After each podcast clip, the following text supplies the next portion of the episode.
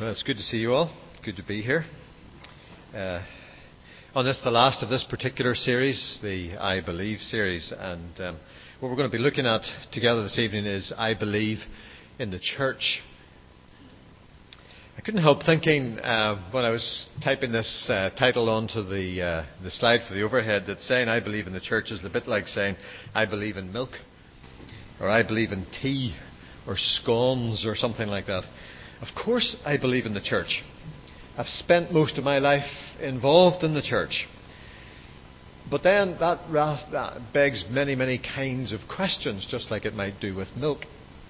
Uh, is it skimmed, semi skimmed, or full cream?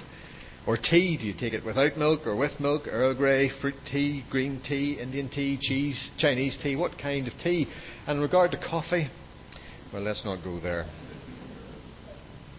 I believe in the church, but what do I actually believe about the church? Okay, I've grown up in it, I've joined it, I've been employed by it, but what does it mean to say, I believe in the church?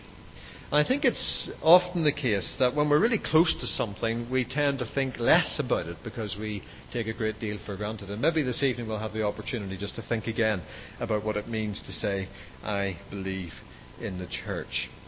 It's very tempting uh, on a topic like this simply to jump straight to the book of Acts or Paul's letters, which are clearly full of talk and teaching about the church. But I want to stop uh, at that point really and step back and start thinking a little bit about the big picture um, of where the church fits in, because it was the big picture that framed the New Testament understanding uh, of the church anyway. And the New Testament writers had a very big picture of what God was doing in His world when they talked about the church. So I want to begin at the very beginning.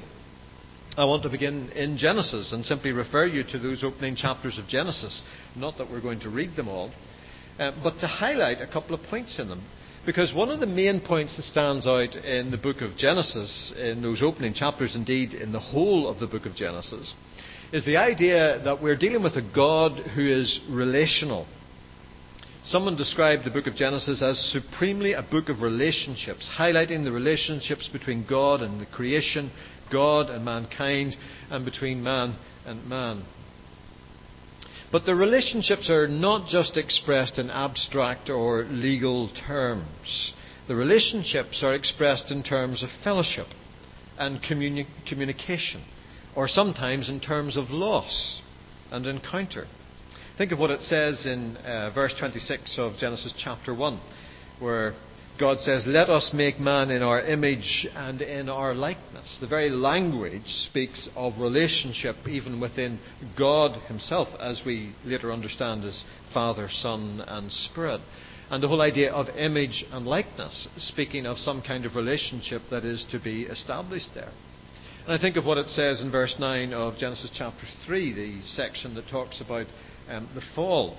And you have this idea of the Lord God calling to the man, Where are you? This expectation of relationship, and that lies at the very heart of the nature of what happened at the fall. This break of the relationship, this hiding from God, and the consequence of that because of sinfulness.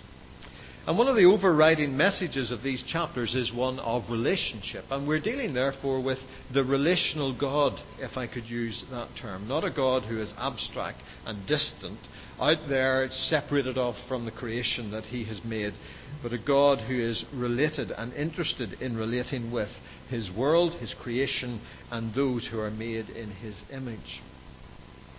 Think also of further on the book of Genesis, for example, Genesis chapter 12, and you've on Sunday mornings been doing a series on uh, some parts of Genesis and the whole idea of the call of Abraham.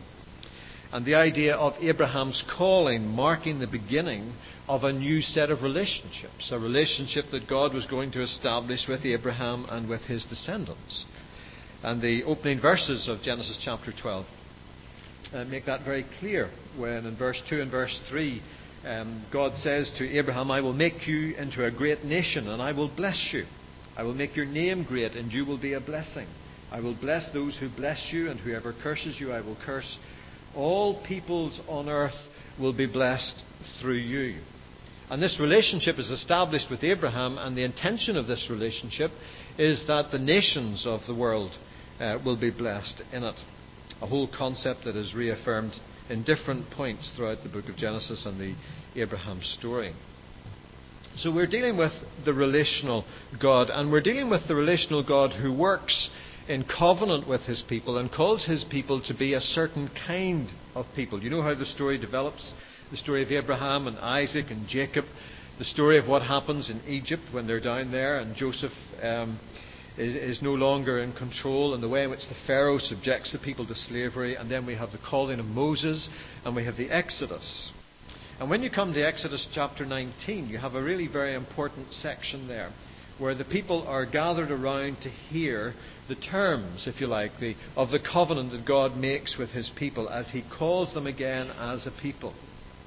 And he says to them, You yourselves have seen what I did to Egypt, and how I carried you on eagle's wings and brought you to myself. Now, if you obey me fully and keep my covenant, then out of all nations you will be my treasured possession. Although the whole earth is mine, you will be for me a kingdom of priests and a holy nation. These, he says to Moses, are the words you are to speak to the Israelites. And this idea of relationship and God building a relationship with a community, with a people, for the good of the peoples of the world, is, is everywhere in those opening chapters and opening books of the Old Testament. And while God's engagement with the world is not restricted to Israel, the idea is that this people will be holy will be marked out, will be separated out for God in relationship with Him for the good of all. And as a nation, they were to function as a kingdom and as priests of God. They're going to have their own priests within the nation who would act as the mediators between God and the people. But they, as a whole nation, were called to serve that purpose for the nations of the world. Tragically, they became much more preoccupied with themselves. And while much of the Old Testament records their struggles and their on off relationship with God, the theme of why they were called, this thing, theme of being a kingdom and priests to serve God and serve the nations, lies at the heart of this whole idea of God desiring relationship with people and with the world that He has made. If we go right to the very end of the Bible, and to Revelation chapter 21 and chapter 22, we see again the theme of relationship stressed right at the very end of what the scripture has to say. It says in Revelation 21 I saw a new heaven and a new earth.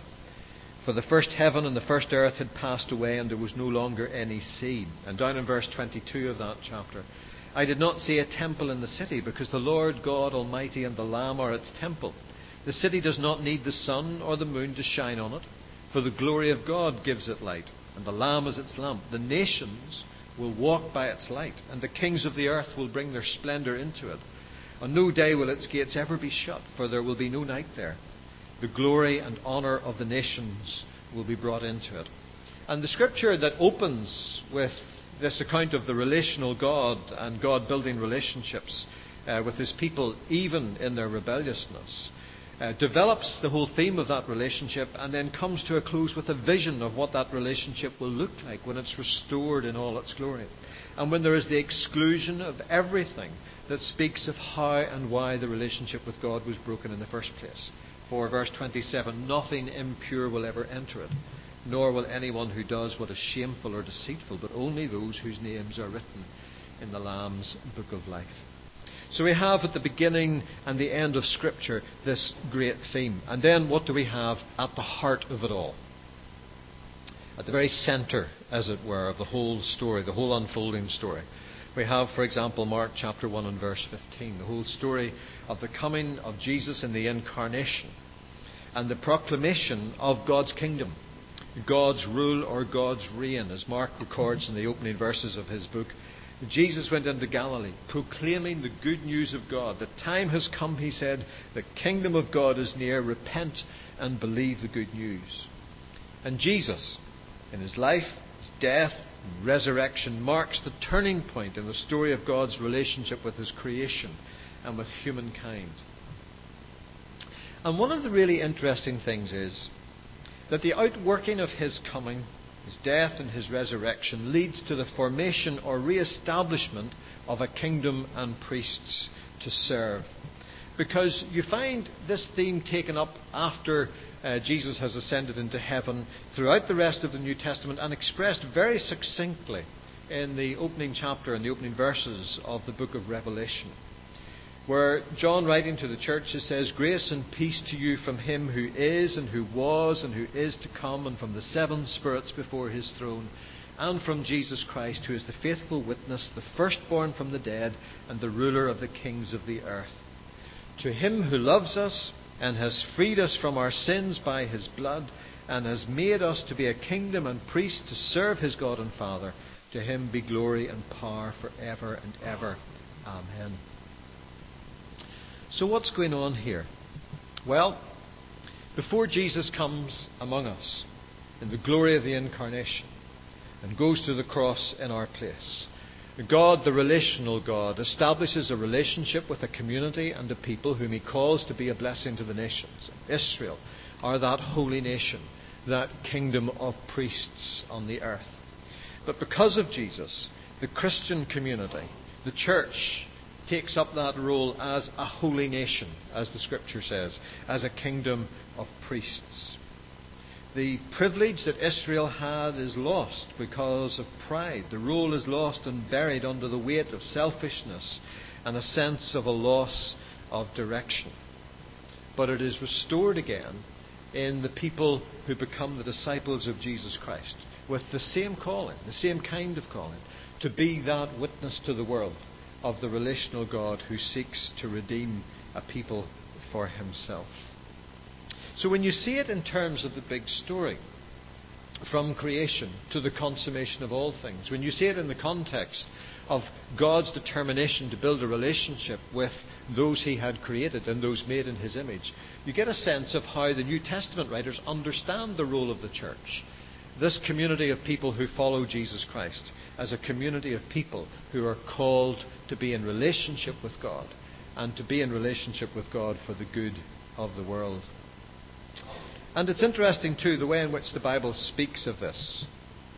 It speaks of the idea of the church being a body and a community. And you see them brought together in various passages, for example, in Colossians chapter 1 and in 1 Corinthians 12, where it talks about the church as the body of Christ. He is the image of the invisible God, He is the head of the body, the church. Or in 1 Corinthians, you are the body of Christ, and each one of you is part of it, and in the church God has appointed.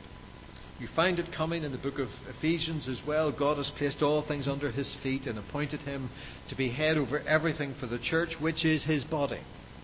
The fullness of him who fills everything in every way. And you'd almost think that the two terms are just there to be used interchangeably. I believe in the church, I believe in the body of Christ, I believe in the church, same kind of terms. Why don't we just use the one? Well, I think the answer is because the term church itself is a very common term that would have been used in the days of the apostles. Um, the word was ecclesia, from which we get things like ecclesiastical and all the rest of it. And it was a term that was used of the way in which, in uh, Greek towns and cities in particular of its era, people would come together. A certain class of the people would come together to make decisions about the politics or the, the organisation or whatever of the community. So the term uh, congregation, the term church used in that way was a fairly common term. But this community that are coming together are not just a man made replica of the way in which people organized themselves in society in those days. This community is ordered differently.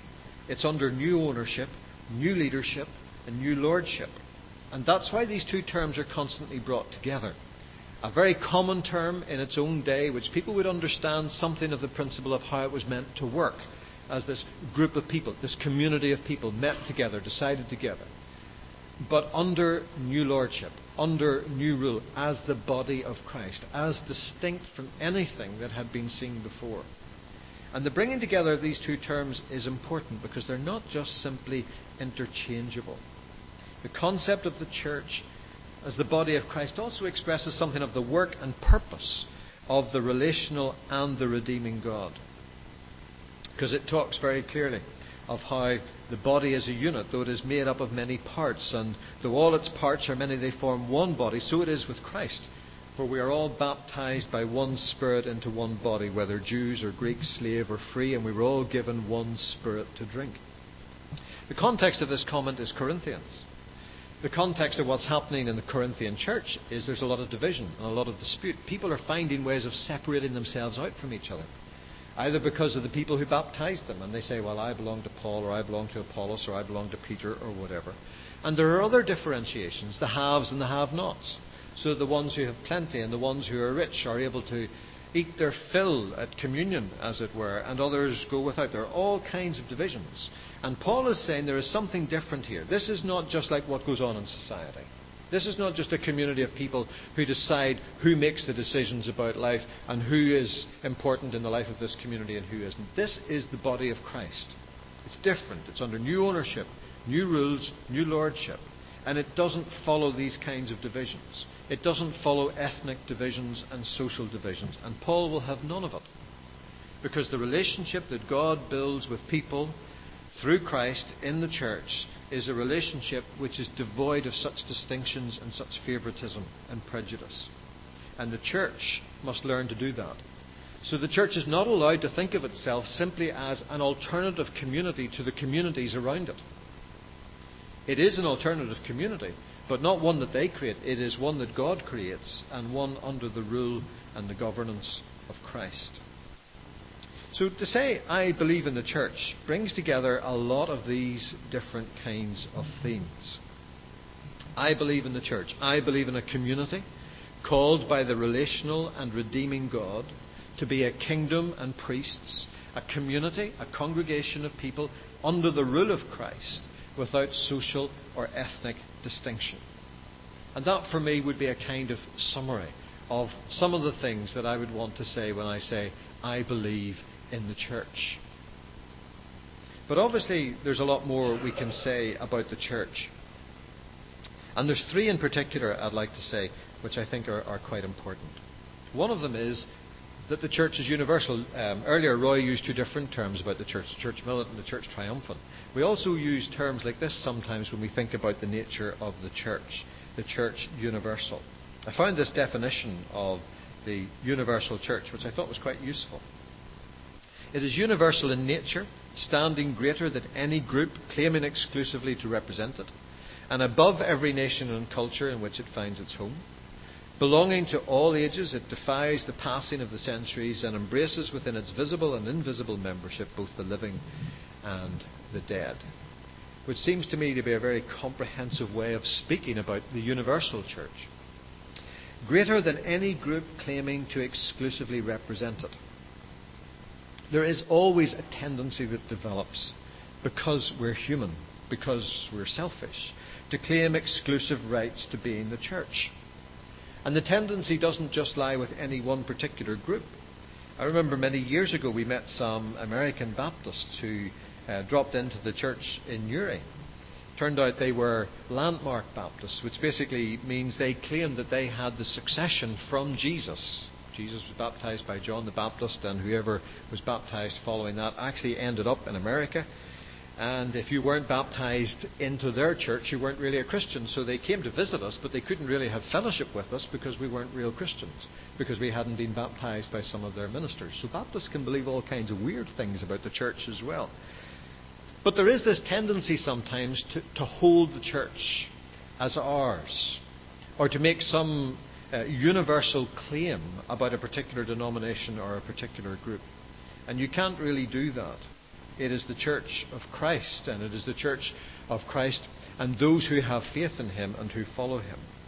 So it is greater than any group claiming to exclusively represent it. And it's universal in the sense that it is above every nation and culture in which it finds its home. When the New Testament speaks of the church in such all embracing terms as we've seen in, Colossians and Corinthians and Ephesians, it's clear that it's not confined to any one community of people. And also, it belongs to all ages. It is not confined simply to one era. It doesn't simply disappear at some point and reappear again at some point. And it doesn't simply exist or consist of those who are here and alive today. We have this concept that God is building a community And we see it not simply in terms of what is visible to us today, but we see it in terms of the faithful who have gone before us. And when you read the book of Hebrews and other parts of Scripture, like the book of Revelation, it very clearly and unambiguously speaks about the saints who have gone before. The cloud of witnesses who bear witness to how we run the race. Those who await the triumph of the church who have gone before us, and particularly the martyrs. So we think about the universal church in all of these different terms it's, it's got to stretch our minds and to stretch the way in which we think about the church because, like Israel, we can become very possessive and we can become very selfish and see ourselves as, as at the centre of God's purposes when we are not the only ones. But besides universal, we think of the church as local. And this is a definition I put together for this evening, probably slightly different from what I would have written many, many years ago, but anyway. A community of Christians who meet together in a local situation, ordering their communal life according to their understanding of the teaching of the Bible, the leading of the Spirit, and the values of their tradition. We believe very much that the expression of the church is in its local expression. That's a concern that's not exclusive to Baptists. Many people will speak in these terms. But what do we mean by it? I believe in the church, the local church, as a community of Christians who meet together in a local situation. And the emphasis is on the integrity and sufficiency of a local community to function as a church. So we reject the idea of denominationalism or the idea of central and hierarchical authority within the life of the church, whether that's in terms of presbyteries or popes or cardinals or whatever it might be. Because a local community of believers, wherever they meet in the world, have the competence under the Spirit of God to be able to form a church community together. But equally, we don't believe in isolationism. We don't believe it's right that local communities of Christians, as they come together, simply cut themselves off from their fellow believers. We believe in association and in cooperation. And particularly in Baptist life around the world, you will see that demonstrated where churches are autonomous, is one term we would use, but not independent in the sense of being cut off from each other. So you, there are Baptist uh, conventions and unions and all kinds of things around the world where people in their churches associate together and seek to witness together and bear witness together. But there's also this ordering their life according to their understanding of the teachings of the Bible. Because if there's not a hierarchical structure, if there's not a central authority, and if we don't believe that that's what the New Testament is seeking to build, how then do you order your life? And what we believe about the church is that the Bible must be at the centre of the life of the church. And the community gathers around Scripture, which is why preaching and Bible study are such an important part of church life. And together, with the enabling of the Spirit, seeks to know the mind of Christ and the will of Christ. Of course, most Baptist churches stand in the same tradition as the great creeds and the great confessions of faith, but we're not a creedal people or a confessional people in that sense. Because we believe Scripture is at the heart and at the centre, and we believe in the priesthood of all believers in the sense that we are all responsible to gather around it. And Baptists tend, or should tend, to be very suspicious of situations where there is simply one voice that declares what the Word of God says to the church. That's why it's important in church life and why it's emphasized in the like of this church that we meet together, that we study together, that we debate together, that we discuss together what the Scripture says, because it's part of what we believe about how the church is and how the church is intended to function. I suppose I've put in there according to our understanding, because years ago I would simply have said uh, ordering their communal life according to the teaching of the Bible. But I've learned to be a bit more humble as I've grown a wee bit older and recognise that um, there's a certain amount of me in any understanding of the Bible and a certain amount of you as well. And we need to have the humility to recognise that. But with the leading of the Spirit, God in His mercy and, and in His grace enables a community to know those things which are critical and important. But I've also put there ordering their lives under the values of their tradition, which I certainly would never have put years ago, because I would always have believed that tradition was such a despicable thing. And it was only the kind of thing that the Catholics and the Anglicans and all the rest of them had. But the truth of the matter is, we all have traditions, and we all sit and live within traditions. Indeed, the way in which we approach Scripture is very often affected by our traditions. And the kind of tradition that I come out of when I speak in terms of I believe in the church is historically what would be known as an Anabaptist tradition, a tradition which rejects hierarchy, centralized authority, the engagement of the state along with the church, all of those things that were happening around the time of the Reformation and the, and the uh, radical Reformation, as it's often referred to. And those things affect the way in which I think about the church. We are not traditionless. Never mind the idea that we establish traditions about how communion should be observed, about the role of preaching, about the role of singing, of congregational worship, all kinds of things. So a local church, ex- a local expression, is, is to me the key valid expression of what it means to say, I believe in the church here and now. A community of Christians who meet together in a local situation, ordering their communal life according to their understanding of the teaching of the Bible, the leading of the Spirit, and the values of their tradition. So the church is universal. It's bigger than any denomination. It's bigger than any country. It's bigger than any organization. It's bigger than simply now. It's all of those things. But it's seen locally. It's expressed locally. That's the proper way to do it. Not hierarchically, not denominationally, and all that kind of stuff. But it is also intended to be functional. That's maybe a wee bit obvious, but it's worth thinking about. And I want to think about it briefly in these three ways functional in terms of its worship of God, its witness to the world, and the work of the kingdom. I want to turn to a passage in 1 Peter chapter 2, uh, verses 4 to 12. There are a number of passages in the New Testament you could use to develop this theme, but this one I think is, is quite a useful one. Where Peter says in this passage, writing to Christians who were scattered across um, probably the region of Turkey as we would know it today, uh, and further south as well. From different kinds of backgrounds, he says to them, As you come to him, the living stone, rejected by men, but chosen by God and precious to him, you also, like living stones, are being built into a spiritual house to be a holy priesthood, offering spiritual sacrifices acceptable to God through Jesus Christ. For in Scripture it says, See, I lay a stone in Zion, a chosen and precious cornerstone, and the one who trusts in him will never be put to shame. Now, to you who believe, this stone is precious, but to you who do not believe, the stone the builders rejected has become the capstone, and a stone that causes men to stumble, and a rock that makes them fall. They stumble because they disobey the message, which is also what they were destined for. But you are a chosen people, a royal priesthood, a holy nation a people belonging to God, that you may declare the praises of him who called you out of darkness into his wonderful light. Once you were not a people, but now you are the people of God. Once you had not received mercy, but now you have received mercy. Dear friends, I urge you, as aliens and strangers in the world, to abstain from sinful desires which war against your soul. Live such good lives among the pagans, that though they accuse you of doing wrong, they may see your good deeds and glorify God on the day He visits us.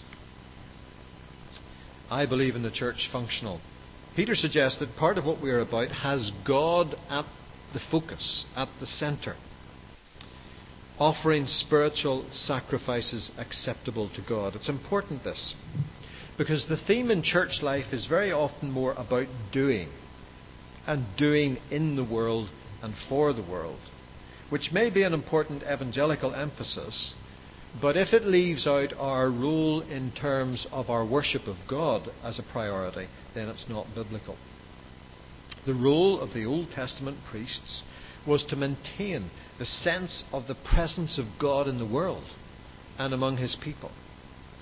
They were the people up front, if you like, in the Old Testament terms, expressing worship to God, giving God his place in their actions, in the tabernacle, in the Holy of Holies, in the sacrificial system. Their role was not just to help people in their relationship with God or to ease the troubled conscience. Their role was to give glory to God and keep a focus on Him in the midst of a busy and a fallen world. And worship is a key part of the role of the church. And that's one of the things that Peter is establishing. Worship of God for His own sake and His own glory. It is not just something that we do as a prelude to the other things that need to be done. It is to be central. And the emphasis for Peter is offering spiritual sacrifices acceptable to God. The second part of this is the witness to the world, declaring the praises of Him who called you. Witness comes a close second to worship. In the first phase, phrase, the emphasis is on offering to God. In this phrase, the emphasis is on declaring to the world the glory of the God who called us to be his witnesses in the world. And declaring, witnessing, can take on many forms. And it is part of our priestly responsibility to the world. Because the priests stood between the community and God. They had an important role to play in the ordering and shaping of society. They had an important role to play in the education of people about what it means to be sinful, what it means to be put right before God. And the church has a cru- crucial role to play as the witnesses of God's kingdom and God's glory. But also there is this theme of the work of the kingdom, that they may see your good deeds and glorify God. In Peter's context, that covered a number of things. It covered the importance of living a moral life in an immoral society. It included an attitude about suffering in a society where they were rejected, being persecuted, and being misrepresented. Peter says the way in which you conduct yourself is part of the work of the kingdom in the world. There were lots of practical actions that needed to be carried out, both to the fellow Christian and the unbeliever. And as you read through the whole of Peter's letter, you see that he is reflecting the teaching of Jesus in the Sermon on the Mount. Very practical teaching about how it is we are to work in the world as witnesses as we worship God. It's the kind of theme that James picks up in his letter and hammers it home that faith without deeds is no faith at all. I believe in the church universal. I believe in the church local as the meaningful expression of the church on earth. I believe in the church functional, the worship of God, the witness to the world, and the work of the kingdom. So, if I was summarizing how I'd want to try and express what I believe about the church, I believe in the church as a community called by the relational and redeeming God to be a kingdom and priests, a community, a congregation of people in the world under the rule of Christ who live and work together without social or ethnic distinction. I'd also want to say about the church that I believe it to be universal, standing greater than any group, claiming exclusively to represent it, and above every nation and culture in which it finds its home. Belonging to all the ages, it defies the passing of the centuries and embraces within its visible and invisible membership both the living and the dead. I believe in the church local, a community of Christians who meet together in a local situation, ordering their communal life according to their understanding of the teaching of the Bible, the leading of the Spirit, and the values of their tradition.